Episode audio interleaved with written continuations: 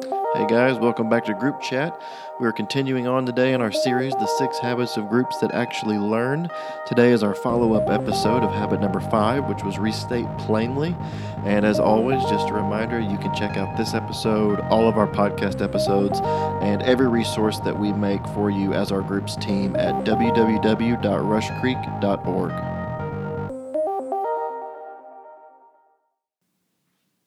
Okay, guys, welcome back. We are here to follow up on the fifth of our six habits of groups to actually learn.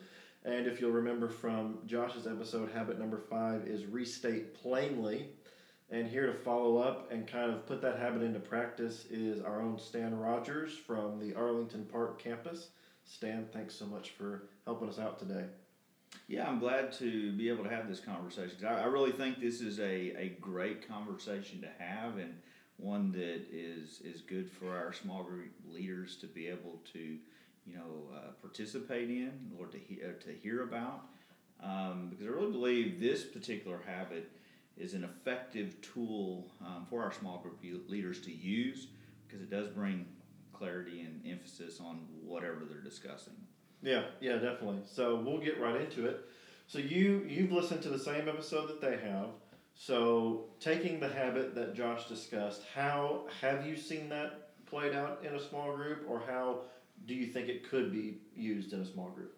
Well, I, you know, I've seen it used, um, and, and, I think it, like I said just a moment ago, it's a very effective tool um, that can be helpful. And and for me personally, uh, man, so many times when a leader uses this technique, um, it, it just make, brings clarity to me, for me, I should say, in my learning style. So, um, but, but I was thinking about this. You know, there's one time a group leader was talking about how um, most people have experienced negative things in their past and how those events can affect how we live today. So he used the phrase, uh, they are carrying a lot of baggage with them which was good because that kind of broke down. We are looking at Matthew chapter 11, verse 28 and following, but so that kind of emphasized it a little bit, but he took it further. And so what he did is in that discussion, he described a person taking a trip and they have overpacked. So he's he's laying out this uh, kind of hilarious um, illustration, if you will, as he's as he's restating, you know, this concept of struggling with a with a ton of a ton of luggage. And so you got this guy who's in an apartment. He's trying to get out out of his apartment. Uh, there's there's him getting into the taxi cab and he's making his way through the airport. And again, this whole idea that he is just loaded down with suitcases. And so what he did is he is he painted this picture of someone who is constantly dropping one bag or the other. He's tripping. There's frustration. Just simply getting from his apartment to the plane. And so the connection was in matthew 11 28 you know jesus is talking about you know come to me all of you who are weary and carrying these heavy burdens and, and i'm going to give you rest he talks about his yoke being easy to bear, and the burden I give you is, is light. So the idea simply is Jesus can carry our load no matter what our experience is in our past. Um, you know, he's going to help. It's almost like a door uh, doorbell or, or, bellhop, I guess is what I'm trying to say. That um, he's going to carry our bags for us. But but Clayton, here's what I want. Why, why I'm saying it. This particular one it's been several years since that group setting.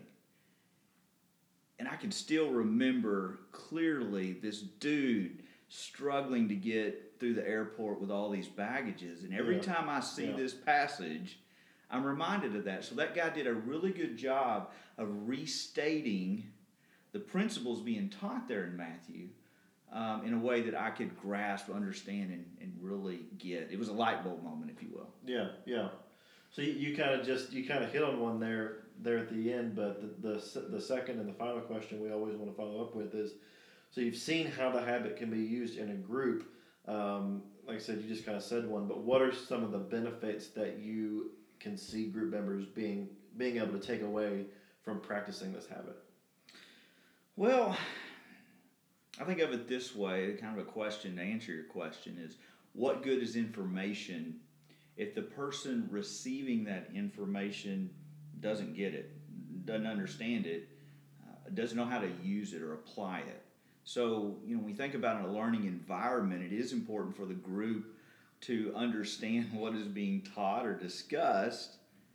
Um, so, to be able to clarify or restate an idea, uh, the use of an example people are familiar with and can connect to, um, what you're doing is you're actually connecting the dots of information with learning, and, and that's how this tool can be used. So, so think about it this way. If you have two dots on a piece of paper, and one of those dots is labeled information, and the other dot is labeled learning, and the goal is to connect these two dots with a line.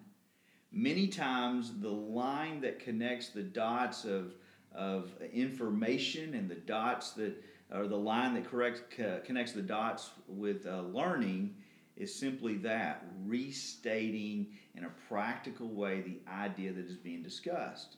So there you have it, Clayton. There's another example of how to create a habit uh, or this, you know, recreate this habit uh, by restating plainly what is being discussed in a way that people grasp it. Again, looking for that that light bulb moment.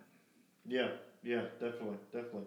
Well, Stan, thank you so much for kind of helping us put that on the ground. Uh, I know these guys will find it helpful. Uh, thank you all for listening. We'll be back with our next Fortify uh, to wrap up this series with our sixth and final habit. Thanks so much, guys.